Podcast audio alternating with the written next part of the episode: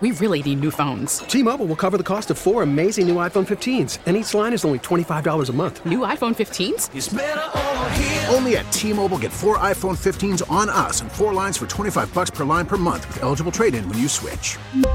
Minimum of 4 lines for $25 per line per month with auto-pay discount using debit or bank account. $5 more per line without auto-pay, plus taxes and fees. Phone fee at 24 monthly bill credits for well-qualified customers. Contact us before canceling account to continue bill credits or credit stop and balance on required finance agreement due. $35 per line connection charge applies. See T-Mobile.com. Hey, Rob Bradford here. I have set out on a mission with my good friends at FanDuel to prove what I have known for some time: baseball isn't boring. Now I have a daily podcast to prove it with some of the most notable people in the baseball world screaming baseball isn't boring from the mountaintops, or at least agreeing to come on our show. Players, managers, GMs, and yes, even the commissioner of baseball, Rob Manfred. It has been a constant wave of baseball's most powerful voices. So join the revolution. Subscribe and soak in baseball isn't boring. Listen on your Odyssey app or wherever you get your podcast. You'll be glad you did. Welcome to Overnight America with Ryan Recker on KMOX. Sponsored by Michaels Flooring, the flooring experts. MichaelsFlooringOutlet.com. And welcome to Overnight America. Tonight is the night. Sound almost like a Frank Sinatra song. Tonight is the night of the Ann Keefe radio special. This is why I don't sing. Whenever I sing around the house, my son, not that he knows any better, but he'll roll his eyes at me. I think that I should take that as a sign that he's growing up and becoming more mature. Oh, just wait till you get older and I can embarrass you in front of your friends, my son. So the Ann Keefe radio special, we're going to air part one of it tonight, in about an hour from now at 9:06, right after the news. I am so excited to play for you the first 2 hours of the special. And then tomorrow night, we'll air part two of the special, which is hour number 3 of the documentary, and then a special bonus hour, which is from 1990 between Ann Keefe and Bruce Bradley. I really think you're going to enjoy it. And if you listen to any of the previous radio documentaries I produced, the first one was on Mr. Robert Highland, the second one on Jim White, the man who goes bump in the night. Jim White, the big bumper, he was a very unique radio personality. And as I start to put these specials together, I realize just the chemistry that KMOX had in its diversity of personalities. They were so different in many ways.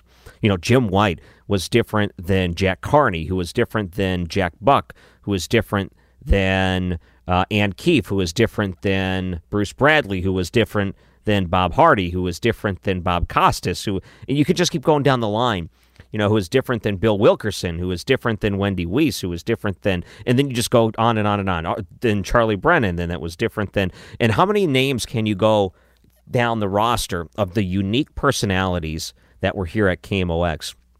Really remarkable. And I got to say, the more I learn about Ann Keefe, the more I'm impressed, and I really wish I had the opportunity to meet her. I remember one time we did a topic on the show. The topic was, if you can go back and sit down and talk to a former KMOX personality, like who would you want to sit down with? So many people say Jack Buck. They don't think twice about it. They say, oh, I'd like to go with Jack Buck. Some people said they wanted to sit down with Jim White, or they wanted to sit down with Jack Carney, or they'd want to sit down with, you know, fill in the blank. There were so many different people to choose from. When I listen to the person that is Ann Keefe, so I hear what she was on the air, and then you hear her off the air, the interview she gave about her career. You hear from her family members in this special. You hear from the people that worked with her. So many people admired her and loved her. She was a truly unique person. Fred Bottomer, who produces Mark Reardon's program here on KMOX, worked with Ann Keefe for many years, was producing her show, got to sit in the same small office with her, got to breathe in all the secondhand smoke. So he's a part of the special tonight, too. And there's so many great memories to share. It starts off just in general, people talking about what made her special, what brought her to KMOX, what an interesting circumstance, and then really her time here and some of the awesome moments and things that really made her unique for this radio station. So that starts a little less than an hour from now after 9 o'clock. I make these specials, by the way. I think about all of the listeners that have listened to KMOX for decades, the ones that would say, oh, my parents listened to KMOX and they always had the radio on, and when I got older, I listened to it too. And then some people would remember the last, in the 70s I started listening. Oh, I would remember listening to Cardinals baseball, and I would stay up late and I would listen to Jim White, or I'd hear John McCormick, or all these people and all these memories. It's amazing that so many people have these intimate ideas of where they were and what they were doing when they heard the night Jim White did this or the night this happened.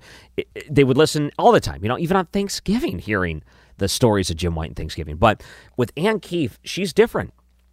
Ann Keefe wasn't one that would back fence as much as like a Jim White at night who had that opportunity to do it. Ann Keefe was a master interviewer. Ann Keefe was someone that would challenge you. Oh, she was so good and so well-informed and ready for a fight, but not to fight you. She was ready for a fight of ideas. She would wait for you to say something, and she would say, no, how about this? What about this? And the reason she was able to do that is because she knew what she was talking about. Brilliant, brilliant woman. When I listen to some of her interviews, too, and there's great examples of it in the special tonight, I think you'll get a great feel for it. And I make these specials for mostly the hardcore listeners.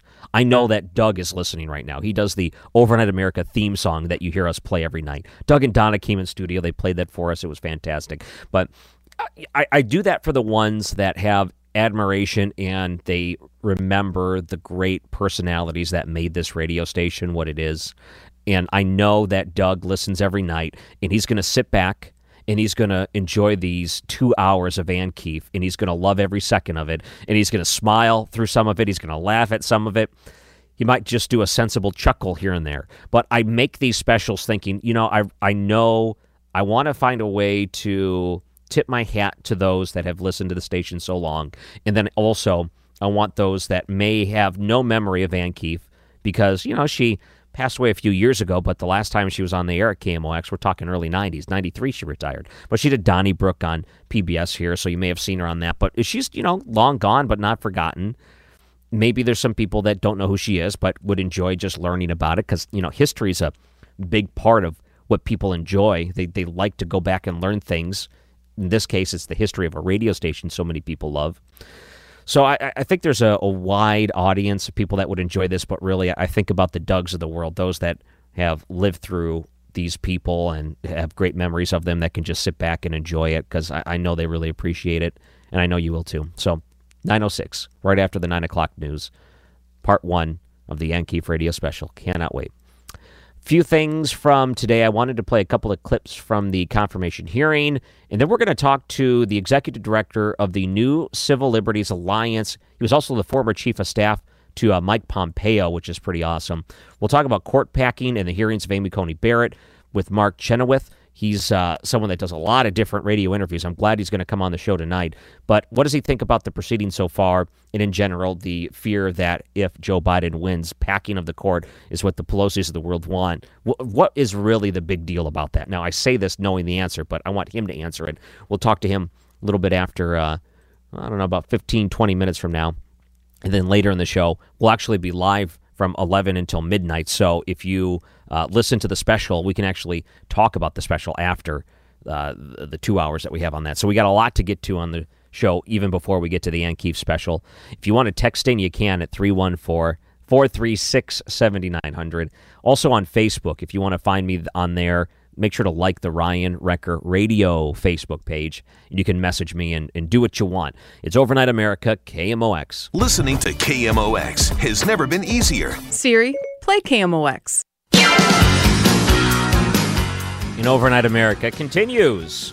It's going to be a great night debuting the Ann Keefe Radio Special at 9:06. So right after the 9 o'clock news, about 45 minutes away. Super excited for that. If you want to call in, you can, 314-436-7900. We're actually going to have a guest on a little after the 8:30 weather. So Mark Chenoweth is the executive director of New Civil Liberties Alliance, who's the former chief of staff to, at the time, Congressman Mike Pompeo. I'm a Pompeo fan. I think he's been doing some good work. So he's going to come on the show and give his thoughts on the hearings and then also court packing, because that's a pretty big topic there. What I want to do, what I really want to do is just bring a couple of clips from earlier, because you may have listened to it on the radio. You may have watched it on the television. There's been a lot going on.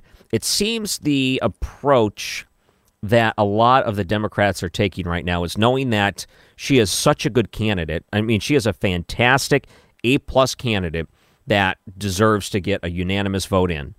But she's not going to do that, because only the Republicans are going to vote yay, and all the Democrats are in unison to vote nay. So it doesn't matter about the qualifications of the person.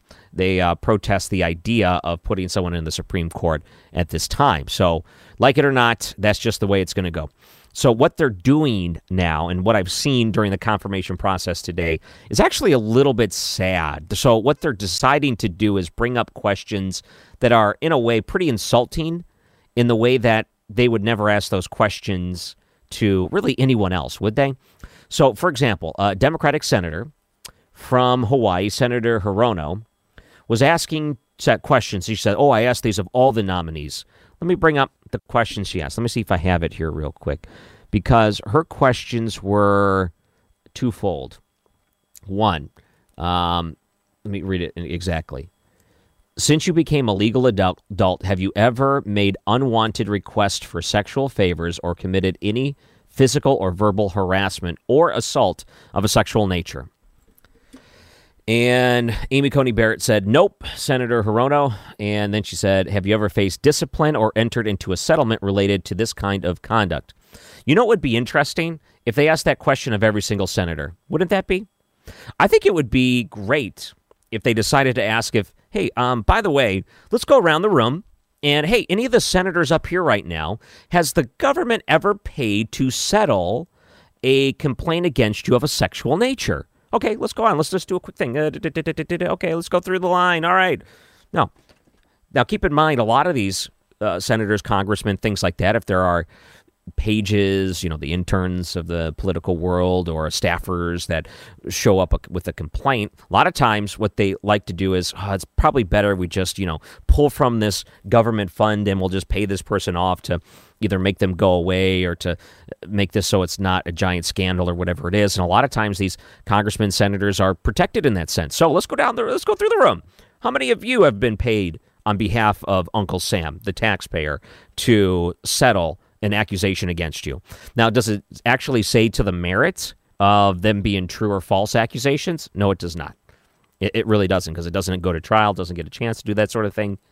But the idea here is she acts like this is a standard boilerplate form. She's going through, okay, let's just check these things out. We're just going to do a quick check. Have you ever sexually harassed people? Have you ever unwanted advances? Let's do check. And then Cory Booker from New Jersey, senator there, also ran for president but failed.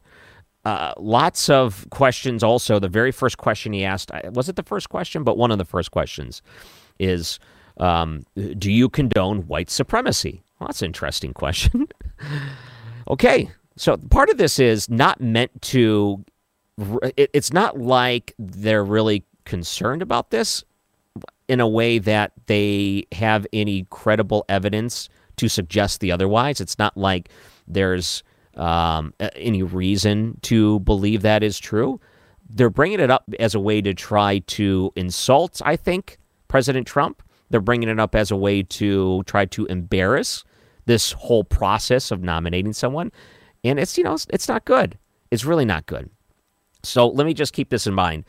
I wonder what this opens the door to in the future for any other future filing. So if there's another type of Senate hearing, and we're talking about the Supreme Court or a federal bench or whatever it is, and let's say that there is a control by the Democrats at that time, and they're putting together their proposals and their confirmation for a different candidate, someone that is believed to be far left-leaning, and the Republicans go up there and they ask similar lines of questions. How do you think people would react to that sort of thing? Are you have you do you condone white supremacy, or You know, hey, have you ever posted anything racist, or you've ever been called a racist, or, you know, if they just start going down this line, they would go absolutely crazy.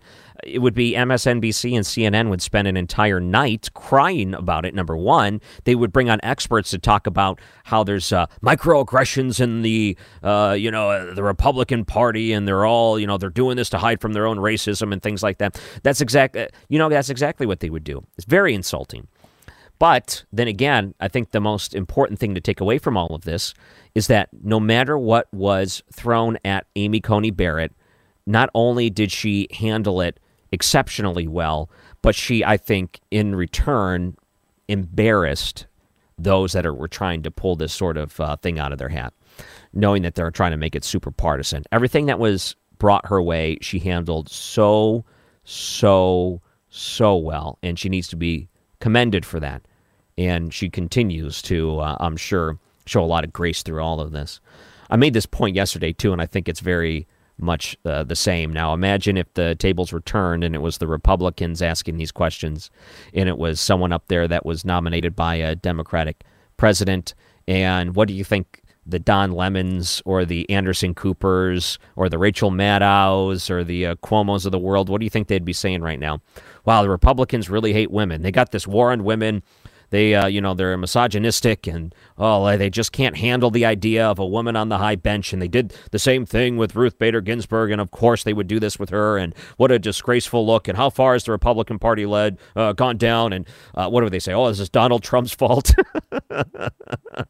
This is society today. This is why things need to change. And, you know, this is exactly what they would be 24/7 trying to shame this and politicizing it as much as they could. But instead, what are they going to do today? They're going to pop up on their, you know, I'm not going to watch CNN, honestly. So if anyone actually watched any of the commentators tonight on CNN and how they approach this, I'd be curious to find out if they're praising the brave Democrats who are out there trying to shame Amy Coney Barrett. But I'd be surprised if they decided to take it any other way.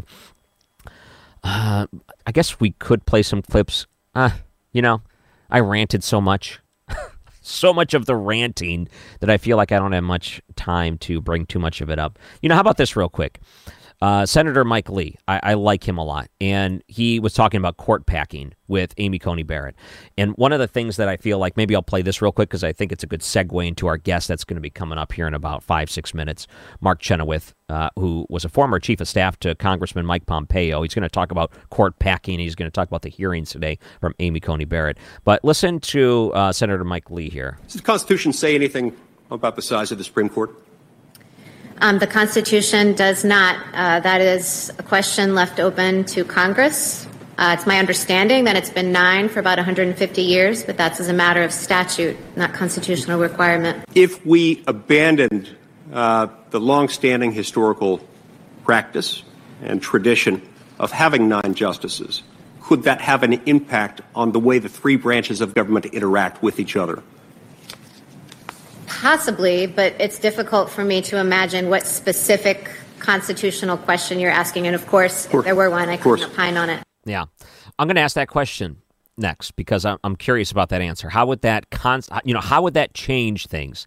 How would that work? Because if that was the case, let's say instead of 9 Supreme Court justices, there were 15 or 20 or 30, whatever. You know, let's just say they decided to put as many as they wanted into it. And then next thing you know, a Republican gets in and they add 22. And let's say the court is 100 Supreme Court justices.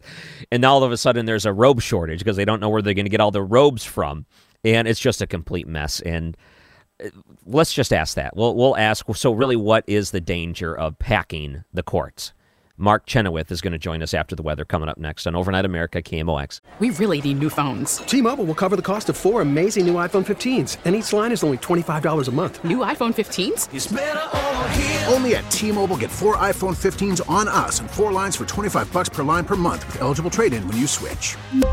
Minimum of 4 lines for $25 per line per month with autopay discount using debit or bank account. $5 more per line without autopay, plus taxes and fees. Phone fee at 24 monthly bill credits for well-qualified customers. Contact us before canceling account to continue bill credits or credit stop and balance on required finance agreement due. $35 per line connection charge applies. See T-Mobile.com.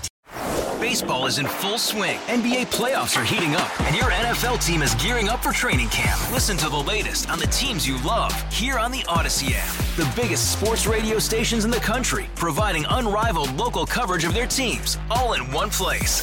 Exclusive interviews with players, coaches, and team executives, streaming live and always available on demand. Stay in the know with your favorite teams right here on the Odyssey app. News Radio 1120, KMOX, the voice of the Cardinals. Part one of my radio documentary on the legendary Ann Keefe is coming up in about a half hour, so you're not going to want to miss that. If you enjoyed my previous documentaries, you're going to love this one, too. Joining us now is an executive director of the New Civil Liberties Alliance and also former chief of staff to Congressman at the time, Mike Pompeo. With everything going on in the hearings today with Amy Coney Barrett and court packing talks on that, Mark Chenoweth, thank you so much for coming on to KMOX. Oh, thanks for having me. It's a pleasure to be with you. So right before the break, I played the clip from Senator Mike Lee about what he was asking Amy Coney Barrett regarding the dangers of packing the court. So I wanted to ask you a similar question. Really, what is the big deal about packing the court? What's the danger of it? Well, I think the danger is it's really an authoritarian idea and an authoritarian tactic. And when I say that, I really mean two things. I mean, first, that the court is supposed to protect minority rights from majority power. It's the one thing in the Constitution that's built in there that's counter-majoritarian. And if we overturn the court with packing it because there's a new president, a new Senate, and they want to add more justices and change the makeup of that court, that's just putting it under the thumb of the majority. And so you're destroying minority rights, individual rights. And then the other thing you're doing is you're destroying the independence of the judiciary. And that combination is really something we can't have in a country that values the rule of law and democracy. Yeah, and it made me just speculate for a moment. So let's just say, Joe Biden gets in and they say, okay, we're going to add 6 more justices. We'll pop it up to 15. And then next thing you know, around the next cycle, another Republican gets in and they say, okay, we're just going to add 10 more. So if everyone just goes and just packs it and packs it and packs it away, just think about how that would look for us, not only when it comes to our justice system, but what a complete mess that would bring us. I think there's a reason why in the last 150 years we've had this sort of balance, and it's the right type of balance, and how dangerous it is to use that and try to weaponize that sort of thing. One of the other things I wanted to bring up to you was the whole hearings in general. So we had the opening statements yesterday, and today we had some opportunities for the senators to ask questions to Amy Coney Barrett. I want to just get your general impressions of what you've seen so far, any people that may stand out, questions you've seen that stand out. Well, I think that it was par for the course in the sense of the questions from the Democrat senators on the Judiciary Committee.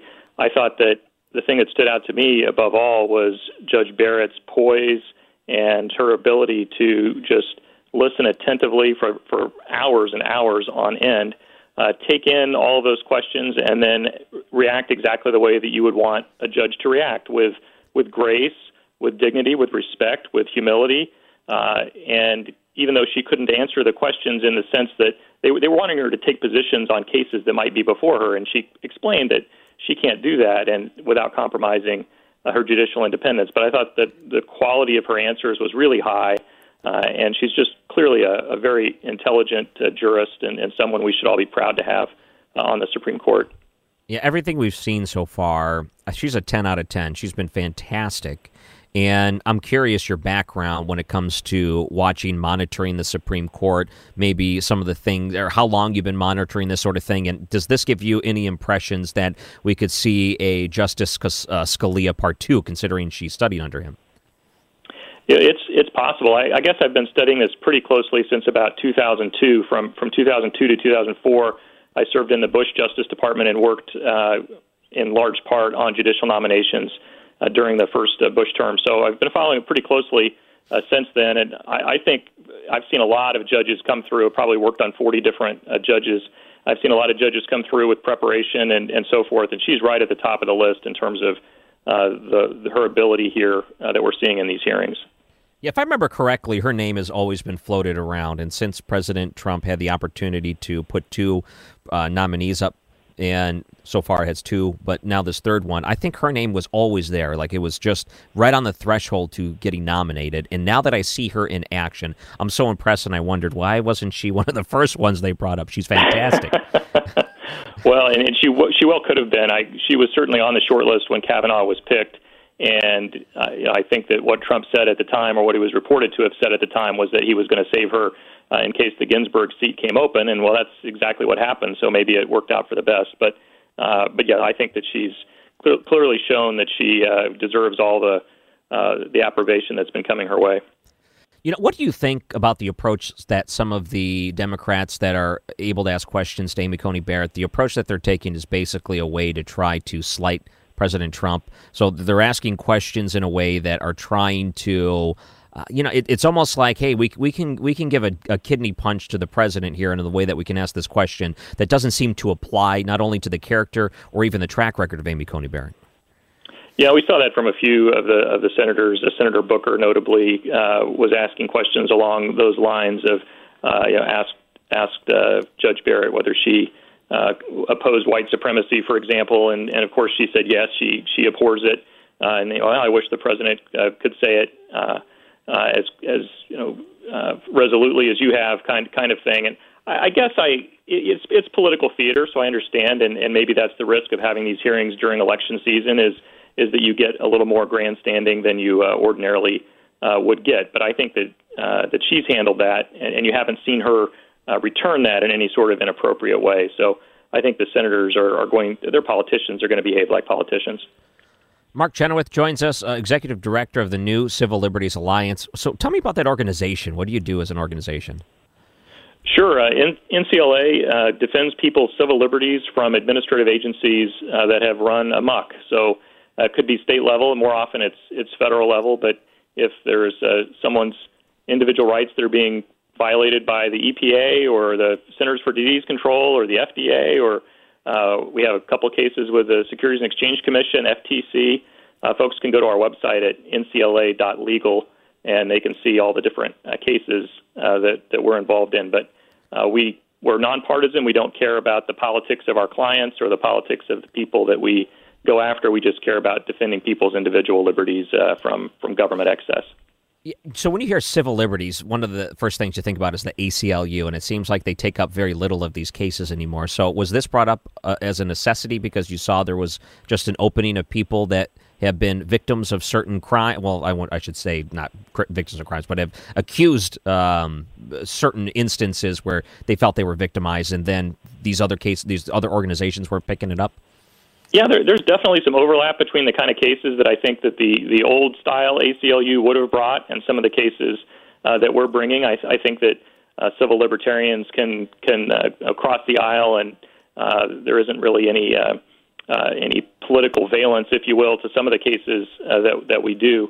But there's also something different that I think is apart from what the ACLU did. Our founder is a guy named Philip Hamburger, who's a professor at Columbia Law School, and he wrote a book called Is Administrative Law Unlawful? Short answer, yes. And he pointed out that all these administrative agencies that we have that are violating people's rights are really behaving exactly the same way that King George III behaved, with royal prerogative and dispensing special favors and all these kinds of things. And folks say that the administrative state isn't in the Constitution, but really that's not right. Really, the Constitution was written so that we would never have that kind of government, and yet slowly but surely, that's what has evolved at the federal level, at least. Wow. So, by the way, people wanted to look up your organization, your website. Where can they find you? ncla.legal is our website, and I would love to have people check that out. We have an article on there that goes into greater depth about some of the cases that Amy Coney Barrett has been involved in as well, if folks are interested in that. Oh, that's good. What's your level of confidence that she'll be a Supreme Court justice? Oh, I think that she's well on her way. I think it's got to be certainly upwards of 90% at this point. You never know what sort of things might be being held back for after the hearings. We've seen that a couple times before, but I've heard no rumblings of that. I think she's in great shape. I heard, too, did you hear part of the testimony today from Senator Ted Cruz just regarding some of the super PAC money that will be going into these negative ads against her? Apparently, they'll be running here very soon. I don't know if you caught that part of the testimony. I saw part of Senator Cruz's testimony. I didn't see that part. It doesn't surprise me. There's been millions of dollars spent on both sides of these last several Supreme Court appointments. But I just don't think that's going to sway too many people. I suppose what part of what's happening, and I think this is part of what's going on with court packing here too. And you were asking a great question about some of these questions that seem really not really directed at her, but directed at the audience. Is I think that they're trying to shape what the Supreme Court does in the future. They're trying to, like, court packing is a threat that's trying to cow the Supreme Court ahead of any effort to pack it. So even if Biden wins and he never packs it, there's still that threat that's being held over the heads of the justices so that they maybe don't vote their conscience the way that they ought to do.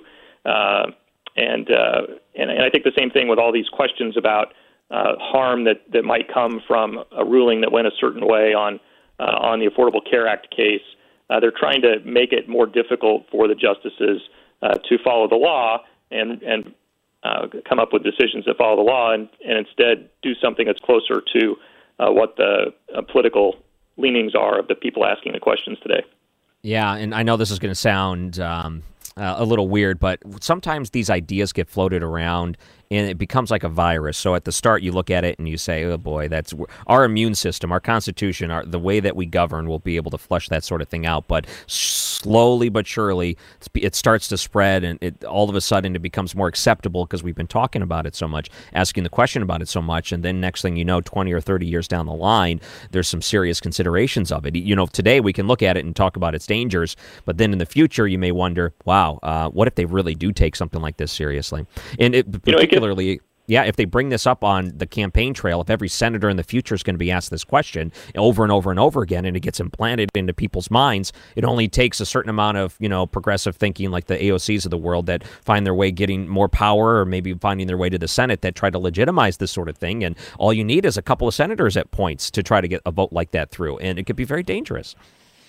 Well, and when Joe Biden was saying that he would tell you his opinion the day after the election, I thought what he was really saying is it depends on how many Senate votes I pick up. If I've got a Senate of 51, I probably can't pack the court, but if I've got a Senate of 57 or 58, I probably can pack the court. But the other thing that you've seen the last few days, and I think this is kind of Orwellian, is that they've been changing the definition of court packing. You talked about it right up front, what court packing is. It's adding justices. But they've been calling what the Republicans are doing right now with Amy Coney Barrett, court packing, right? They've been trying to use that term to describe the absolutely legal and normal process of confirming a justice to the Supreme Court through Judiciary Committee hearing and a floor vote on the Senate. Yeah. That's not court packing. But when they call it that, they know the term is negative, and so they're trying to use that term to delegitimize Justice Barrett's confirmation. Oh, yeah. Judge Barrett's confirmation.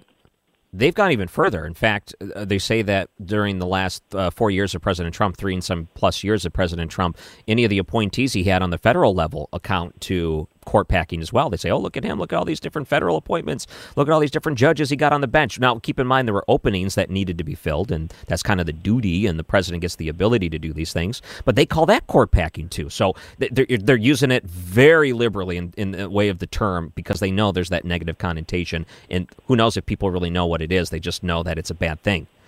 Right. Exactly. I think that's what's happening there. Yeah. Mark Chenoweth again. Oh, go ahead. No, I was just going to say it's such an authoritarian move. It would permanently wreck the independence of the federal judiciary, which has been a real hallmark of protection for civil liberties. So I hope that we don't go down this road.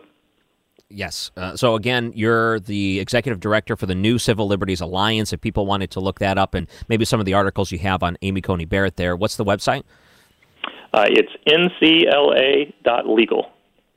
ncla.legal. Mark Chenoweth, thank you so much for the time tonight. Very informative. I enjoyed our conversation. I did, too. Thanks for having me, Ron.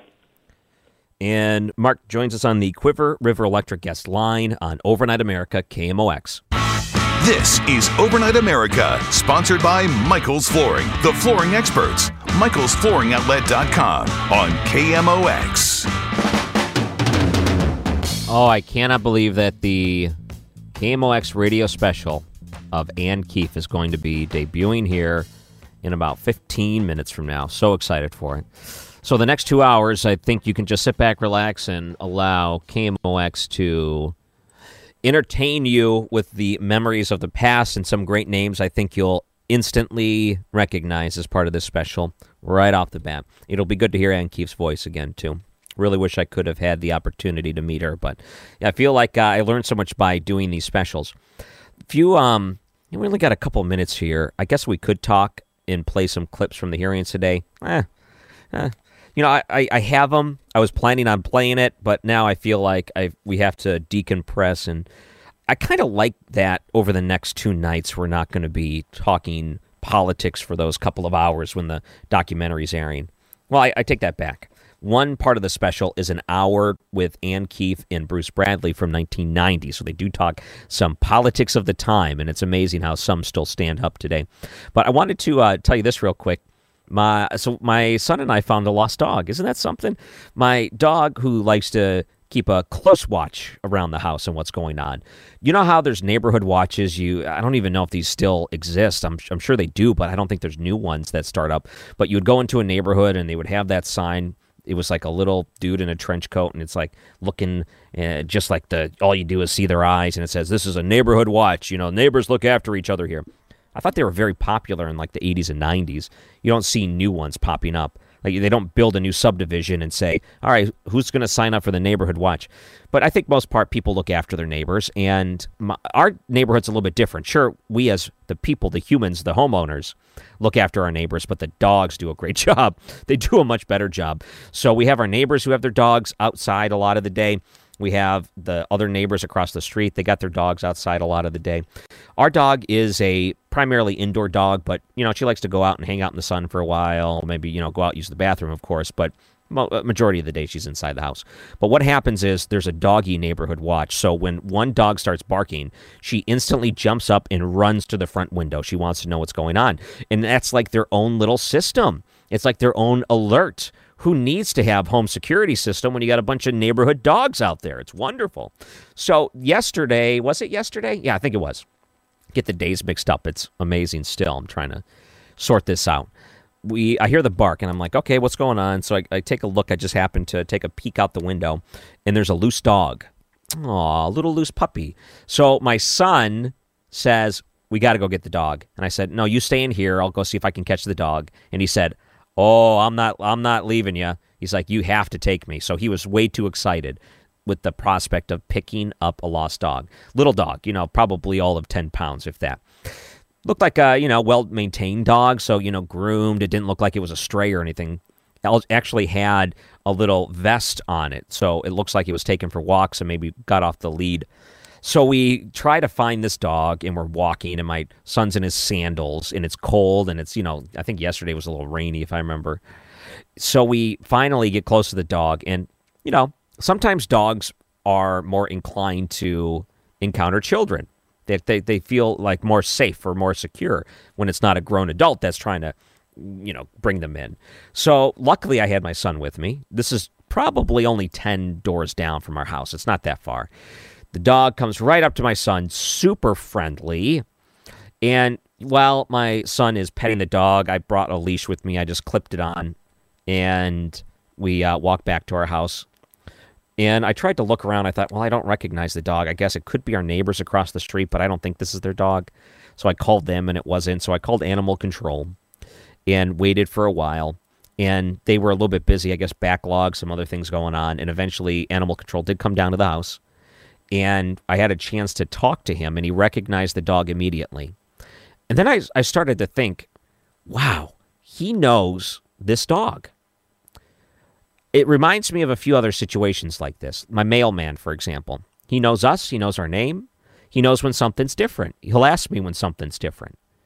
If our neighbors don't pick up their mail after a while, or maybe they're out of town or something like that, and I just so happen to see him, maybe I'm outside working on the yard, or maybe he brings a package or a letter you can't fold or whatever that doesn't fit inside of our mailbox to the door, he'll say, hey, your neighbor's over here. Have you heard from them? They haven't picked up their mail in a while.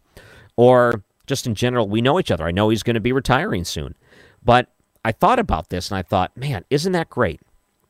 it made me feel so much better about my neighborhood, my community, that the mailman knows when something's going down and asks me, and we know each other's name. The animal control can come down and say, oh, I know this house. I know where this dog goes. I think it's just a few down over here, up on the corner and around. I think this is their dog. We can go find this out real quick. So he pays attention and knows this. The dogs in the neighborhood bark when things are going down. I love that. I love it. My son became connected to the stray dog, as one little boy does. He's almost 6 years old now. And he was sad at the fact that this dog had to go back to his home. He was sad. He said, aw, I'm going to miss this dog. I said, no, you know, think about this. The owners, what if they have kids? What if they're probably missing? They're scared sick that this dog is gone. They wouldn't be able to. And then again, what are you going to do? You're going to go take this dog for a walk by the previous owner's home, and they're going to say, wait a minute, that boy's walking our dog. No, you can't do that. So my son got to say the goodbyes to the dog. I did too. Got a little, a little rub, and was on his way. And it was a nice little thing. And I got to say, it made me feel so much better for the neighborhood I lived in.